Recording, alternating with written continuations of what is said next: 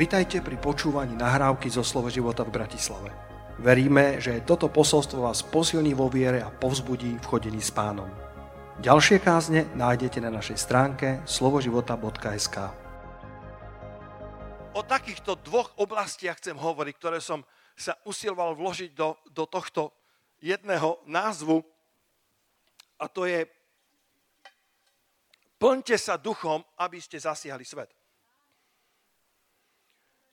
Plňte sa Svetým duchom, aby ste zasiahli svet.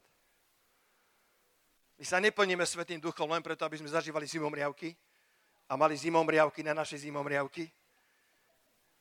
Goosebumps on the goosebumps. Ale my sa plníme duchom, aby sme mohli zasiahnuť svet. Ľudí, ktorí nepoznajú pána.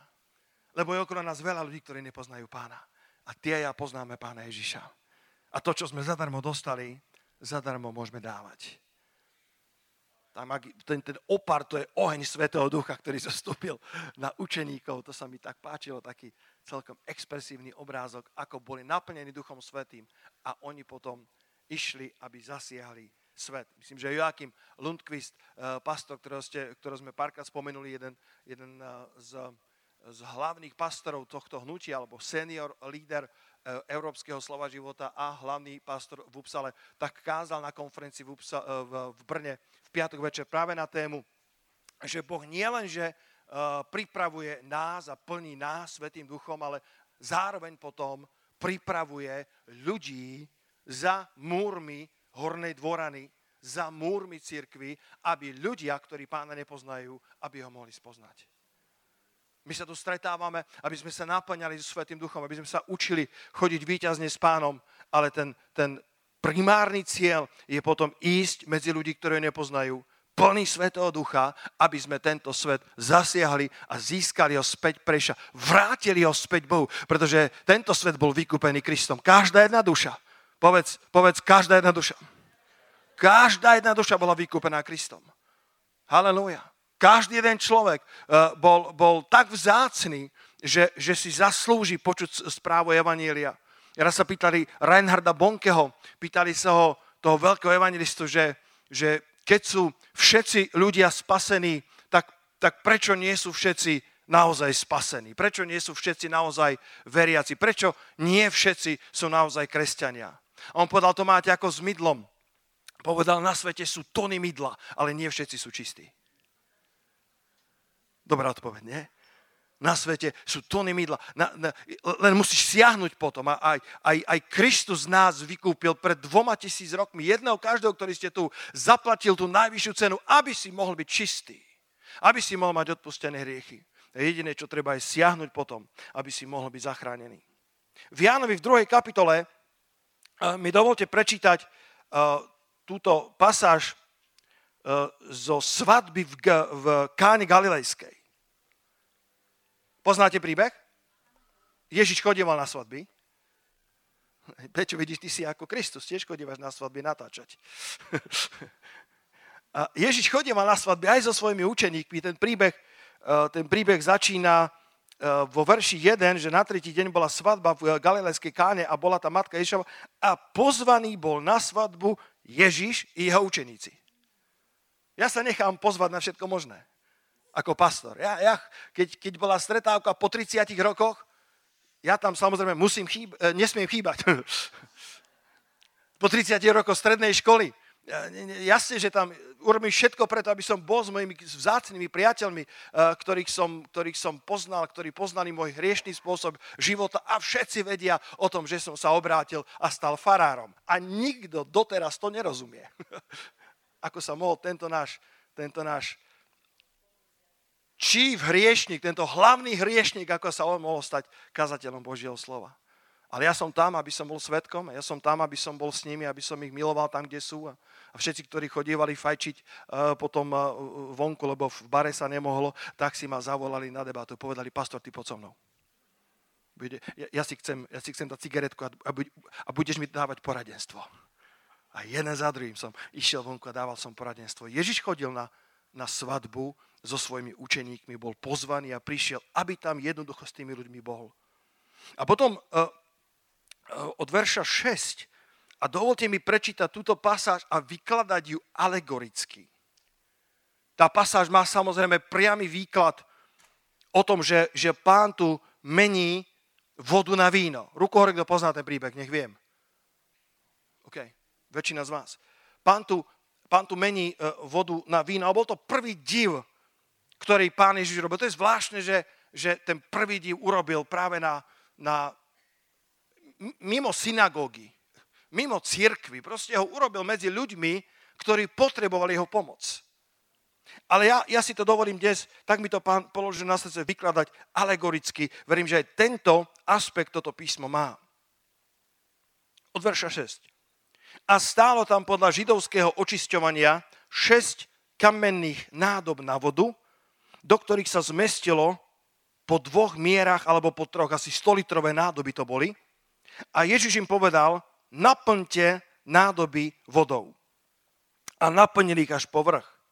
A potom im povedal, teraz naberajte a zaneste starejšiemu. A zaniesli.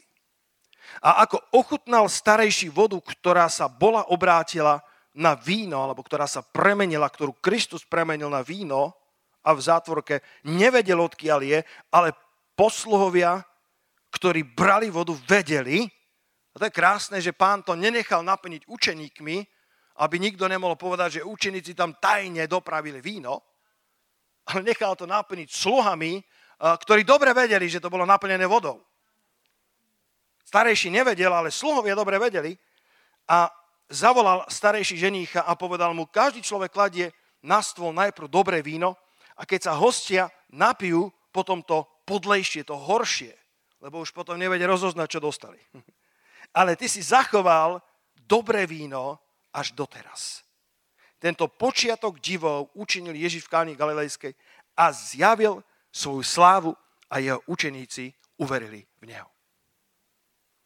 Ježiš chce zjaviť svoju slávu na, na, na aréne svadieb tohto sveta, na aréne e, ľudí, ktorí ho možno nepoznajú a chce zjaviť svoju slávu prostredníctvom nás. Verím, že tých šesť nádob, kamenných nádob,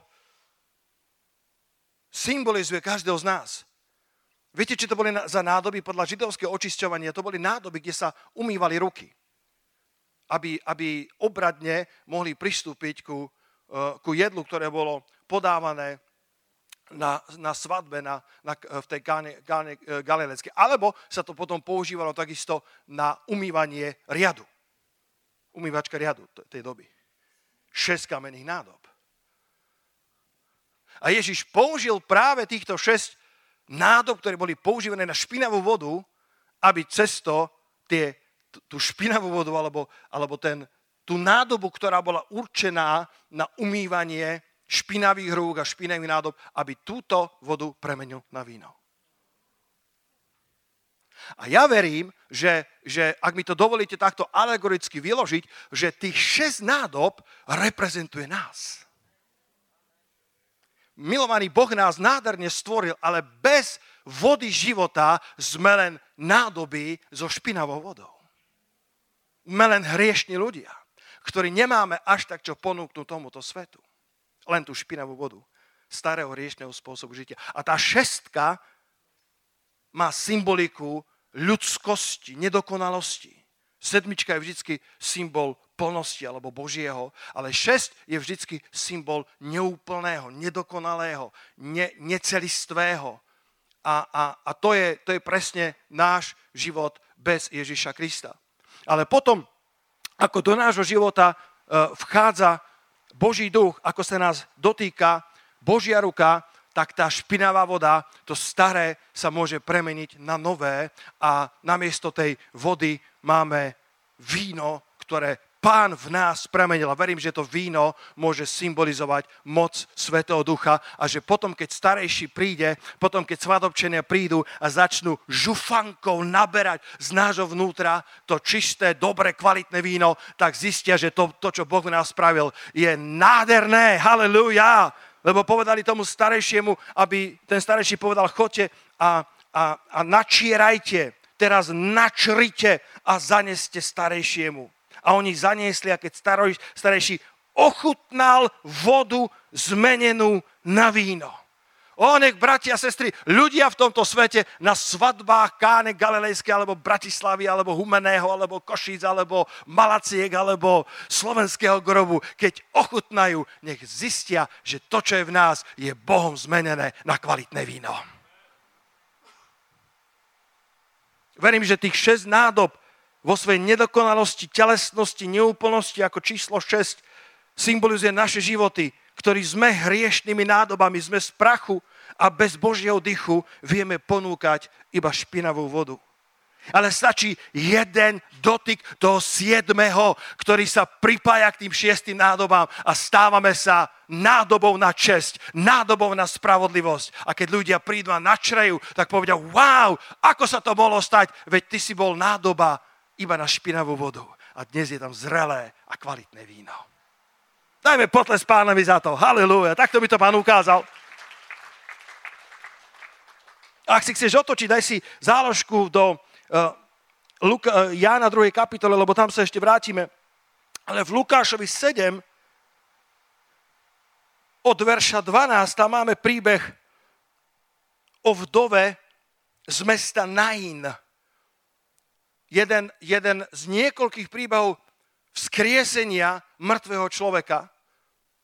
Luky, pomôž mi. Lukáš 7. kapitola od verša 12. A ako sa priblížil k bráne mesta, hľa práve niesli von mŕtvého, jednorodeného syna jeho matky, ktorá bola vdovou. A bol s ňou veľký zástup mesta. Bola strašná situácia. Tá žena stratila manžela, bola vdovou a mala iba, iba jedného syna. A, a ten, ten syn bol jej pýchou a hrdosťou a, a zrazu zomrel. A tá žena stratila všetko. Verš 13.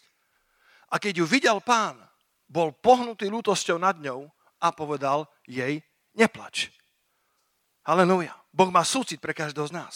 Keď niečo stratíme v živote, Boh nás nenechá len tak. Ten sprievod smútočný bol bol stretnutý, konfrontovaný s prievodom plným života a plným radosti, v ktorom bol Kristus a jeho učeníci. A my sme súčasťou toho sprievodu života. My sme súčasťou toho sprievodu učeníkov Ježiša Krista a stretávame ľudí na káne Galilejskej, stretávame tie smutočné sprievody a môžeme do nich prinášať Boží súcit. Môžeme tam prinášať Boží život. Môžeme sa dotýkať ich már, a to bude 14. 14. verš, ak, ak, ak to dobre pamätám. A pristúpiac, dotkol sa már. Rozumieme, čo to, čo to znamená? Dotkol sa már? Ako to povedať inak? Alebo daj tam možno evangelický alebo ekumenický. Dotkol sa mára, tí, ktorí niesli mŕtvého, zastáli. Dotkol sa truhly alebo nosidla na truhlu, lebo sú tu mladší ľudia, ktorí pri slove már netušia, o čom hovoríme. Čo tam máš? Potom prístup k máram, aj ekumenicky má k máram. Nie k marám, ale k máram. Dotkol sa tých nositeľ, tej truhly, tej rakve, ktorej ten smutočný sprievod niesol toho mládenca. A, a, a tam čítame, že nosiči zastali a on povedal, mládenec, hovorím ti, vstaň. A keď Ježiš prichádza ku mŕtvemu Eh, mládencovi ako zástupu smutiacich a hovorí mládenec, hovorím ti, vstaň, tak kto z vás vie, že život je silnejší ako je smrť, že slovo Božie je silnejšie ako diagnóza lekárov, že slovo Božie má väčšiu autoritu ako čokoľvek prináša autorita tohto sveta že meno Ježiš je nad každé jedné meno. A potom verš 15 a mŕtvy sa posadil, a to som nikdy nevidel, a začal hovoriť. Mŕtvy sa posadil a začal hovoriť by ma zaujímalo, čo hovoril. To som nikdy nevidel. Kto vie, čo hovoril? Ako, možno bol ako Lazar. Akože Lazar bol ticho, dlhý, Lazar bol dlho ticho, mal dve sestry, ktoré všetko za ňou povedali. Marta a Mária boli urozprávané. A Lazarovi nič nečítame. To bol najmladší Benjamínek, ticho v úzadí a príliš ustarostenej Marty a veľmi nábožnej Márie. Ale potom, keď vstal z mŕtvych, tak ho tak ho chceli zabiť, lebo, lebo prináša veľké svedectvo o moci Ježiša Krista. Už viacej nemlčal, pretože zažil vzkriesenie Ježiša Krista, zažil Boží dotyk. Bratia a sestry, ak máte dneska svoje máry, ak máte svoje rakvy, Ježiš je pripravený sa dotknúť vašich már a začnete hovoriť. Začnete hovoriť, nevieme čo hovoril tento mládenec. Je možné, že hovoril, ľudia, druhý svet je skutočný. Je pravda, že existuje nebeská brána. Je pravda, že existuje peklo. Možno bol ako ten, ten boháč, čo prosil no, tak, tak upenlivo, aby niekto prišiel na zem a povedal jeho vlastným bratom, aby nešli na to miesto utrpenia, lebo je skutočné. Možno tento mládenec povedal, ľudia, peklo je reálne, žite spravodlivo. Kristus ma zavolal zo smrti a dnes žijem. Bratia a sestry, keď sa nás dotkne Pán Ježiš, viacej nemôžeme mlčať, ale musíme hovoriť o tom, čo sme počuli a čo sme videli a čo sme zažili, lebo tento svet to potrebuje počuť. Sú ľudia okolo nás, ktorí to potrebujú počuť. A počul som jedno posolstvo na túto tému, kde jeden služobník to hovoril inak a, a, a dovolím si povedať, že, že dovolím si ho citovať. O, on povedal, že v tých dobách v židovstve bol taký zvyk, že keď zomrel mládenec a vlastne ona už nemala žiadne deti, žiadneho iného muža vo svojom dome, bola vdova, bol jednorodený jediný syn, ktorý zomrel, tak normálne dedinčania prišli ostentatívne a, a brali všetko oblečenie. Zo šatníka toho chlapca. Lebo už nikdy viac nebude potrebať mužské oblečenie. To bolo drahé vtedy. A tak otvorili šatník a zobrali pláž a zobrali mokasíny, všetko pobrali. A ten, ten služobník to, to hovoril tak, že, že, že, že možno, že tento mladý muž, keď sa posadil a pozerá okolo seba a všetci, ktorí prišli, že to bolo zvykom, že normálne tí chlapi prišli v oblečení toho mŕtvého na, na pohreb. A neviem to verifikovať, on to niekde ščítal a hovorí, že počúvaj, tu sú moje topánky, nie tvoje. Ten plášť, ktorý náš Hugo Boss na sebe, to nie je tvoj, to je môj. A jedno z poučení, ktoré si myslím, že, že potom, ako sa pán Ježiš dotkne, dotkne našich már a našich rakví a našich, našich nosidiel je, že je čas, aby sme sa posadili a hovorili a povedali diablovi, daj späť to, čo si mi ukradol vráť mi späť moju radosť, vráť mi späť moje pomazanie, vráť mi späť moje, moje víťazstvo, vráť mi späť môj pláž, vráť mi späť moje topánky, da, daj späť to čo, si, to, čo si ukradol v mene Ježiša Nazareckého. Ak ti niečo diabol ukradol, ak ti niečo ukradol nepriateľ, myslel si, že už je tvoj život odpísaný, že už sa hrá smutočný pochod nad tvojou rakvou, ale Pán Ježiš prichádza a jednoducho sa dotýka tvojich már a hovorí, hej mládenče, hej Peter, hej Zuzka, nože vstaň, vstaň, lebo ja mám pre teba ešte nádherný život. A ty sa poobzráš, povieš, diabol, ty si mi kradol, ale to nepatrí tebe. V mene Ježiša Krista činím si nárok späť na veci, ktoré si mi ukradol. Keď sa ťa pán dotkne, nemlč, ale hovor. Hovor ľuďom okolo seba a hovor takisto nepriateľovi, že viacej nebude vlastniť to, čo právoplatne náleží tebe. Musíš sa s tým totožniť. A sme boli na, na, na, na konferencii v Brne v piatok večer. Ja som tam prišiel, aby som pozbudil uh, ten, ten brnenský zbor a, bol s, s úžasnými služobníkmi, ktorí sú tam. A zhromaždenie už končilo a zrazu ma zavolal uh, Rune Borgso, ktorý ste tam možno videli, ja sa ospadujem, že, že taká, taká reakcia, ale tak Svetý Duch na mňa zostúpil, povedal, videl som o tebe veci, ktoré chcem za teba hovoriť. Videl som na tebe, videl som veci, ktoré, ktoré mi Boží duch ukazoval. Jedna z nich bola, že hovorí, že, že videl som ducha multiplikácie v tvojom živote, že budeš otcom mnohých. A keď to prehovoril, ako keby vietor, ako keby búrka prešla mnou. Mňa to vyhodilo a som povedal, pane, čo to je? A potom mi Duch Svetý povedal, ak chceš, aby sa dialo to, čo bolo na tebou prorokované, budeš sa s tým musieť stotožniť a hovoriť to nad sebou. Pozri sa, čo vám chcem ukázať. 1. Timoteovi 1.18. A teraz ťa poprosím, Luky, priprav ekumenický preklad a až potom rohačkou. Najprv ekumenický, 1. Timoteovi 1.18.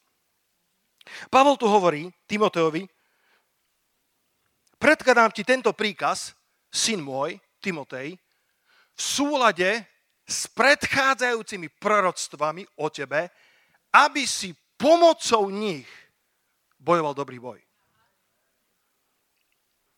To je, to je prvý aspekt tohto verša, ktorý chcem zdôrazniť, že proroctvá, ktoré boli vzťahnuté na teba, či pomáhajú bojovať boj.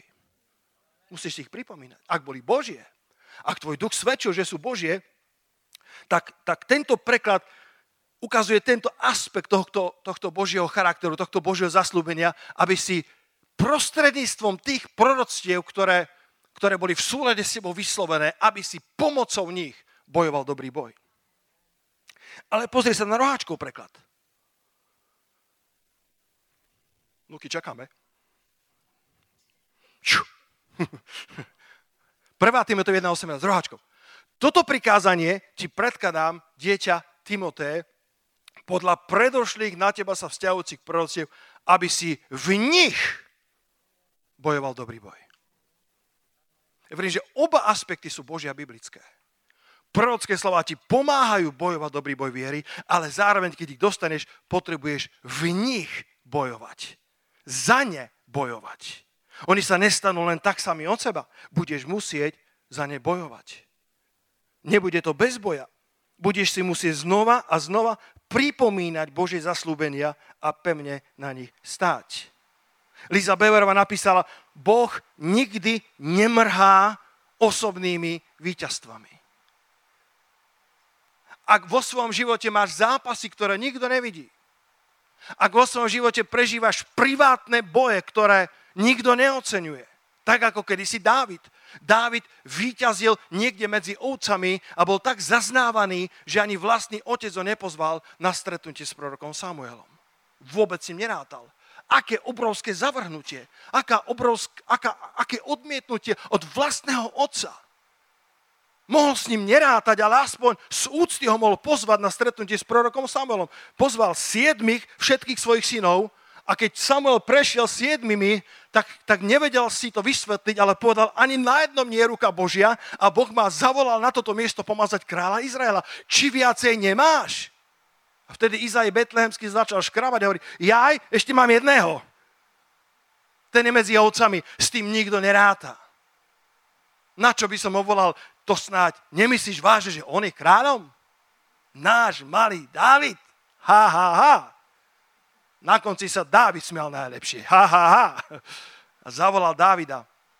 A ten sa stal kráľom Izraela, lebo Boh nehľadí na to, na čo hľadí človek, ale Boh hľadí na srdce človeka. A tie boje, ktoré zápasil Dávid, boli veľmi dôležité. Nikdy nie sú zbytočné. Boh nemrhá tými privátnymi zápasmi. Buď trpezlivý, keď ich dobre zápasíš, keď dobre bojuješ v proroctvách, ktoré boli vzťahnuté na teba, tak potom tieto tvoje privátne, osobné víťazstvá, aj keď sa môžu stať, že na nich nezáleží a možno ani druhí ti neveria. Keď, keď Dávid rozprával, že, že ako zabíjal levov, ako zabíjal medveďov svojim prakom, možno bratia povedali, určite preháňaš, ale to je jedno, možno ľudia nevedia, čím prechádzaš, ale tvoje osobné víťazstva ti pomôžu, aby si uspel vo verejných konfrontáciách. Môžete všetci povedať amen na to. Boh nikdy nemrhá našimi osobnými víťazstvami. Nikdy nie sú zbytočné. Otázkou je, do akého zrkadla pozeráš, aký obraz vidíš, či veríš tomu, že Boh v tebe špinavú vodu obrátil na zrelé víno. Otázka je, či dokážeš sa stotožniť s tým, čo Boh o tebe vo svojom slove hovorí. Jan Krsiteľ dostal otázku od ľudí, ktorí spochybňovali jeho službu. Povedali, kto si? Povedz nám, kto si? A potom mu dali druhú otázku. Povedz nám, čo o sebe hovoríš. Obidve sú dôležité. Nielen vedieť, kto si, ale aj to, čo o sebe hovoríš. Lebo mnohí z vás ste Božie deti.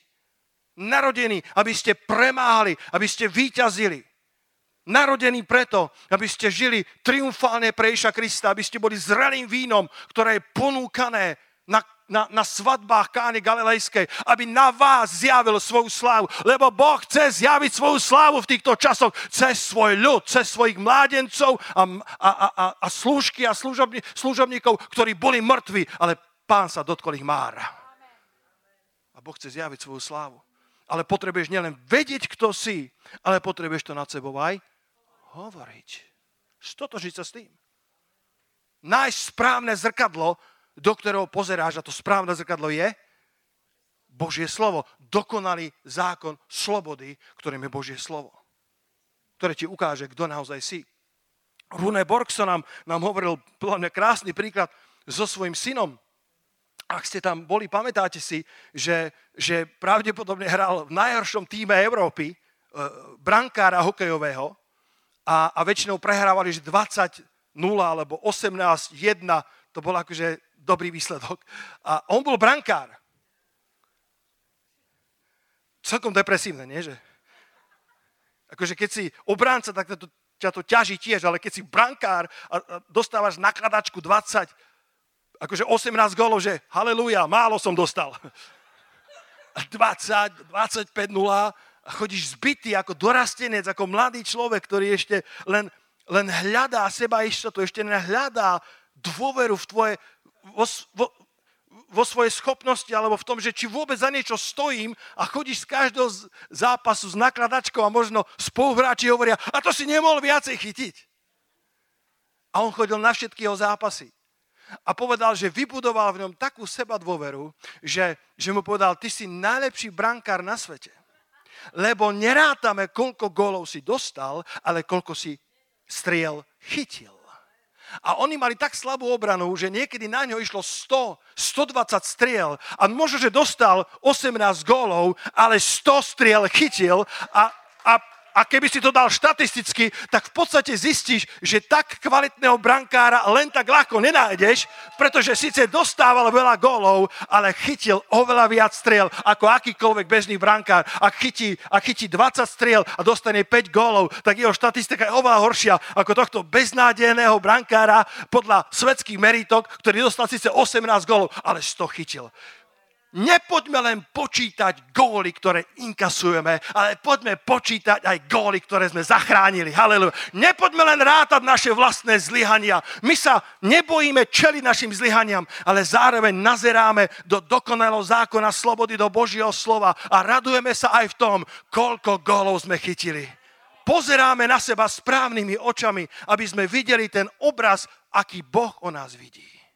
A to zrkadlo má tú schopnosť, že, že ťa ukazuje, akého si, ale ako to povedať? Ľavú stranu vidíš v, v pravom rohu, opačne to otočí. To zrkadlo, že to som o tom rozmýšľal. Ja, ja často rozmýšľam. A, a, a videl som, že, že to má symbol, že vidíš, kto si, ale vidíš zároveň to, kým môžeš byť, to, kým Boh to, aké víťazstvo ti Boh dá, nielen tvoj reálny stav dnes, ale to, ako budeš víťaziť zajtra. Keď budeš dobre nazerať do zákona slobody, ktorým je sveté písmo, Božie slovo. Halelúja. Ako si rátaš svoje skóre ty? Pamätáš si len svoje zlyhania, inkasované góly, alebo sa dokážeš radovať aj z malých víťazstiev? Aké skóre rátaš svojim blížnym? V manželstve. V jednej rodine hovorili, že, že, že po 25 rokoch žena hovorí, ty si ma nikdy nezobral na svadobnú cestu. Už bolo dosť dávno, že? A ešte stále to držala proti nemu.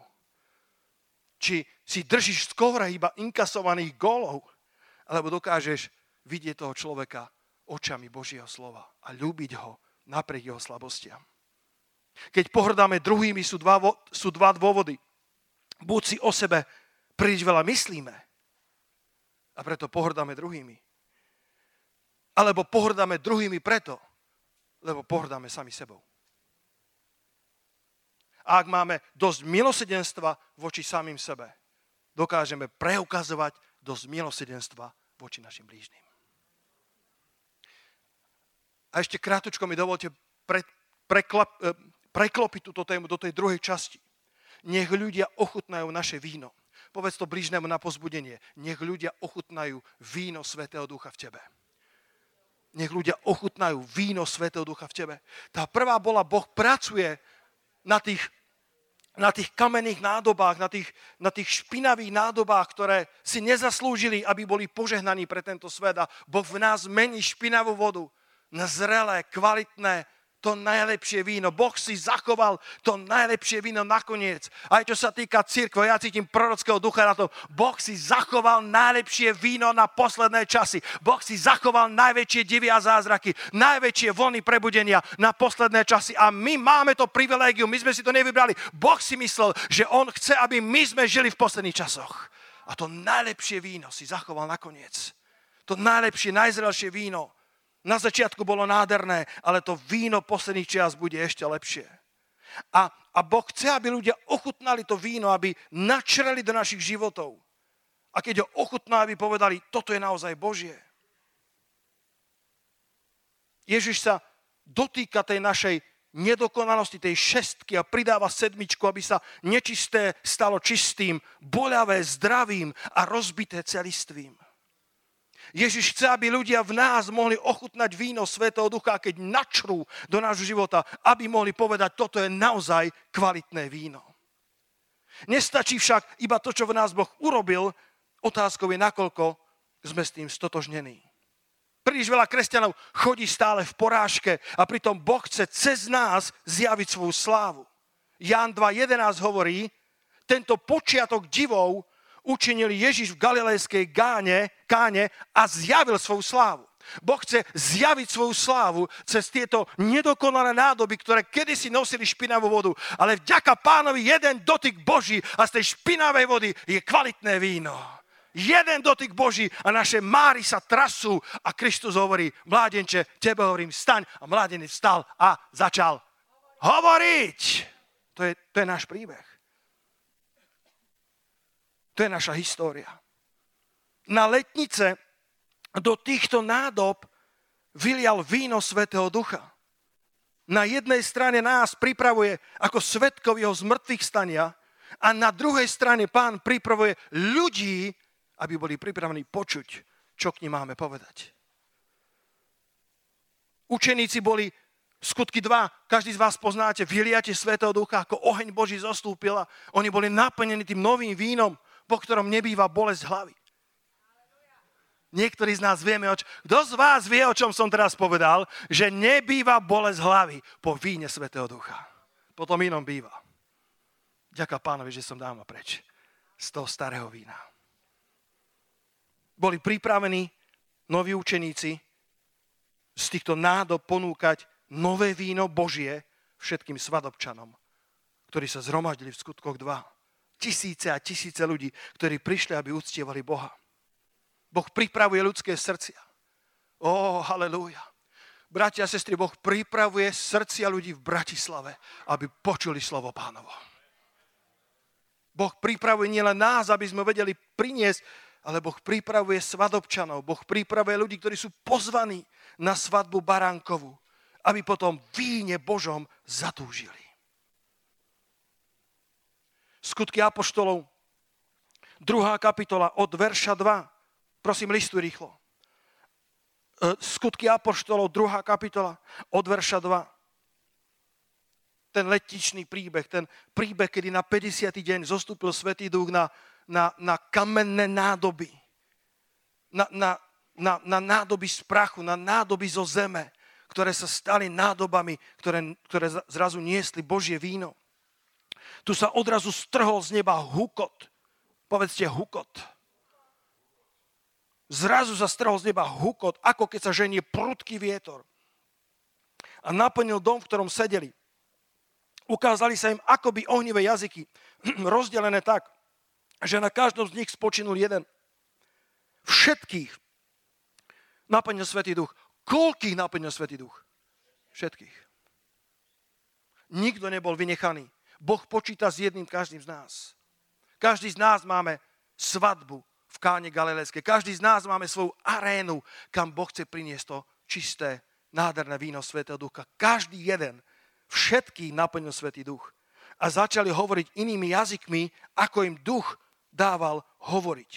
Mládenče, tebe hovorím, vstaň. A mládený vstal a začal hovoriť. Keď zaznel ten zvuk, zbehol sa veľký dav. Nech je znova tak, že zaznie zvuk z cirkvy.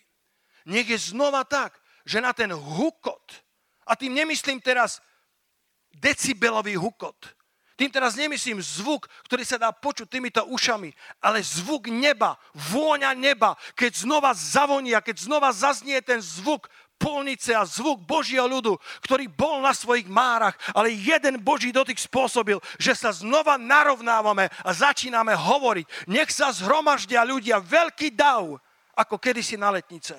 Keď zaznel ten zvuk, zbehol sa veľký dav. A boli zmetení, aj dnes sú, lebo každý z nich počul hovoriť svojou vlastnou rečou, boli celí bez seba, aj dnes sú, boli v úžase, aj dnes sú v úžase, lebo si medzi sebou povedali, vari nie sú všetci títo, čo hovoria Galilejčania. Veď toto boli tie kamenné nádoby na špinavý riad. Veď toto boli tie nádoby so špinavou vodou. To sú Galilejčania, to nie sú Jeruzalemčania. Oni nemajú výhody vzdelania, to sú jednoduché rybári. Ako oni môžu byť naplnení takouto múdrosťou a takouto mocou? Odrazu ich počuli hovoriť vlastnou rečou, videli nad nimi ohnivé jazyky a boli iní, než ich poznali predtým. A potom Peter pozdvihol svoj hlas spomedzi jedenáctik a, a, a vystrel svoj krivý rybársky prst a dal svoje prvé kázanie v histórii, v unikátnom čase, kedy sa mení história, mení sa budúcnosť. A Peter káže úžasné posolstvo o smrti a zmrtvých stane nášho pána. A možno polovica až dve tretiny z toho sú citáty zo starej zmluvy. Keby ste čítali v originále gréckom Petrové listy, zistíte, že urobil toľko chýb, že by neprešiel len treťou triedou. Luther sa na tým pohoršoval že ten Peter mal, mal strašnú gréčtinu. Ale Boh si ho použil. Aj Boh si môže použiť teba. Možno nie si dobrý v matike, možno, možno nie si dobrý v slovenčine, možno nemáš retorické danosti a napriek tomu si ťa Boh môže mocne použiť. Kto na to povie amen? veľmi presne citoval Božie slovo, veľmi presne vzal proroctvá zo starej zmluvy a, a veľmi presne ich napasoval na pána Ježiša Krista a na ten čas, ktorom žili. Boží dotyk, víno Svetého Ducha robí obrovský rozdiel. Keď sa bude církev naplňať Svetým Duchom, Boh nám pošle ľudí, ktorí prídu na ten zvuk, ktorí prídu na ten Boží hukot. Pamätáte na Ezechiela 37, keď, keď Svetý Duch zostupuje na armádu, ktorá je možno pobytá a je, je možno plná veľkých veľkých suchých kostí, ale keď prichádza Boží duch, keď prichádza prorocké slovo, tak zrazu kosť ku kosti ide a zrazu pochádza z toho údolia, ktoré malo byť údolie mŕtvych, veľký hukot, veľký hrmot. A, a tento svet, keď uvidí v nás víno Svetého Ducha, znova sa zhromaždia veľké zástupy, aby počuli slovo pánovo. A znova budú mnohí spasení, tak ako začia z Petra.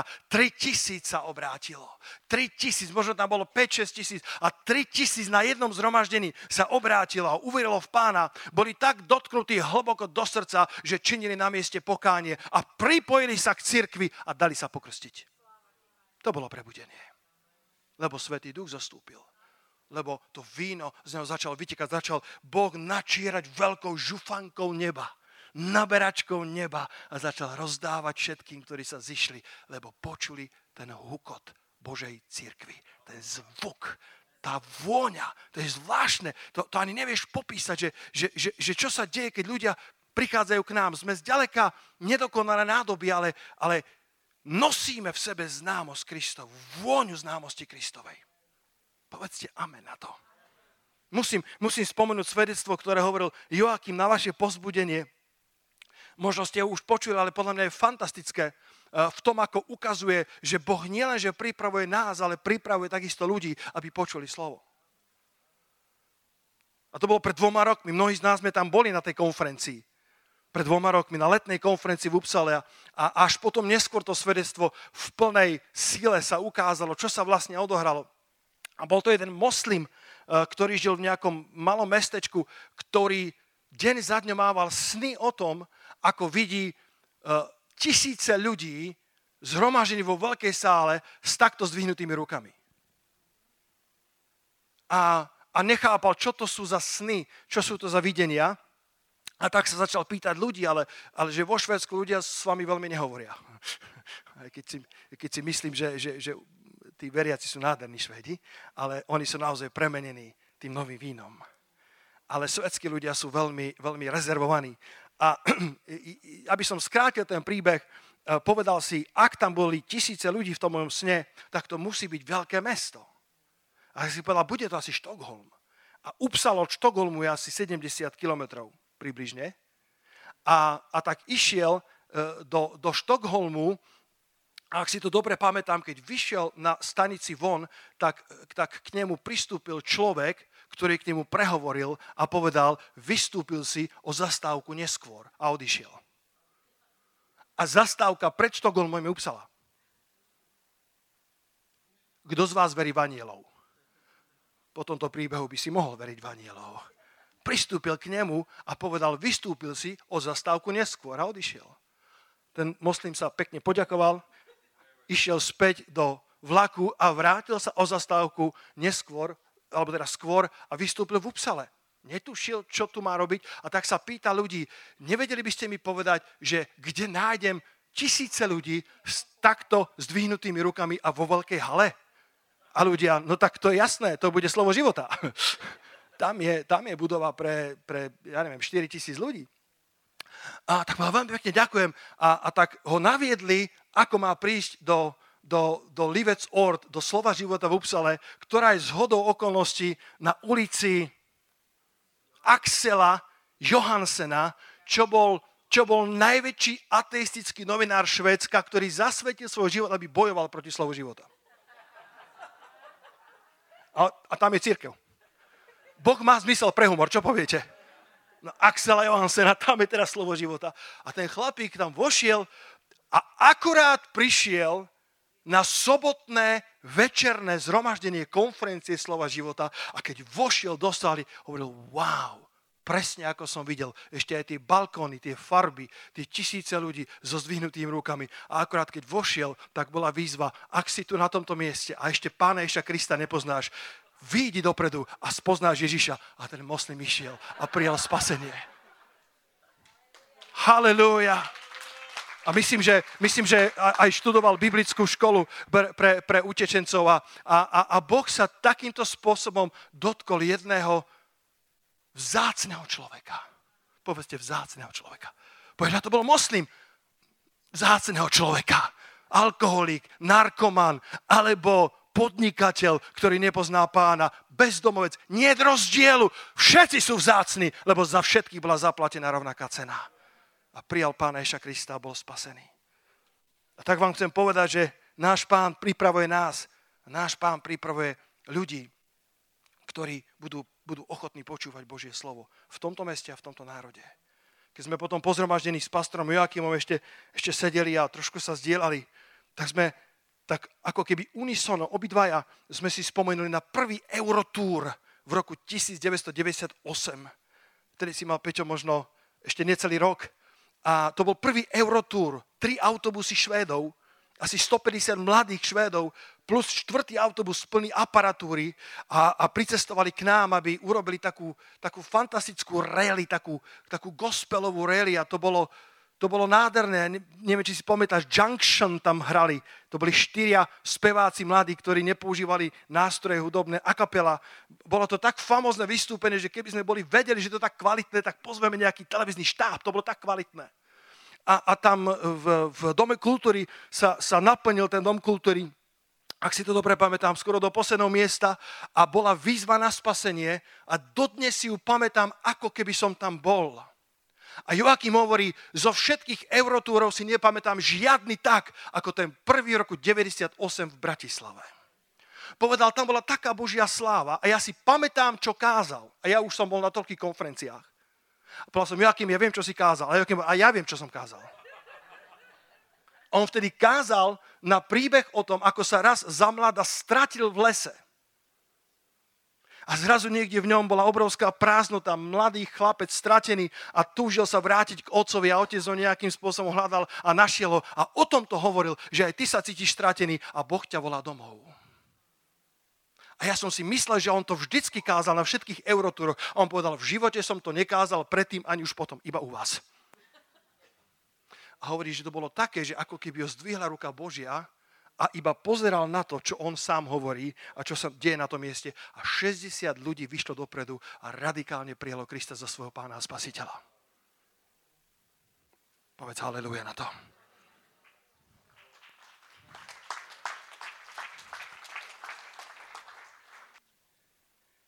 Keď Svetý Duch zostúpil na týchto prvých veriacich, odrazu to slovo malo moc, odrazu to ich svedectvo rezalo hlboko do srdca. Verím, že aj nás pán takto môže použiť. Niekedy ako keby ťa zdvihol a ty ani nevieš ako a tvoje slova idú priamo hlboko do srdc ľudí. Len buď na to pripravený. Nie je to o tej špinavej, špinavej vode, ktorú sme kedysi nosili, o tom zrelom víne, ktoré nám Svetý Duch dal. Keď zostúpil Svetý Duch na prvých učeníkov, oni začali hovoriť a na ten húkot sa zhromaždil veľký dav a 3000 ľudí sa obrátilo. Nech je tak znova v Bratislave i na Slovensku za našich dní a za dní našich detí. Amen.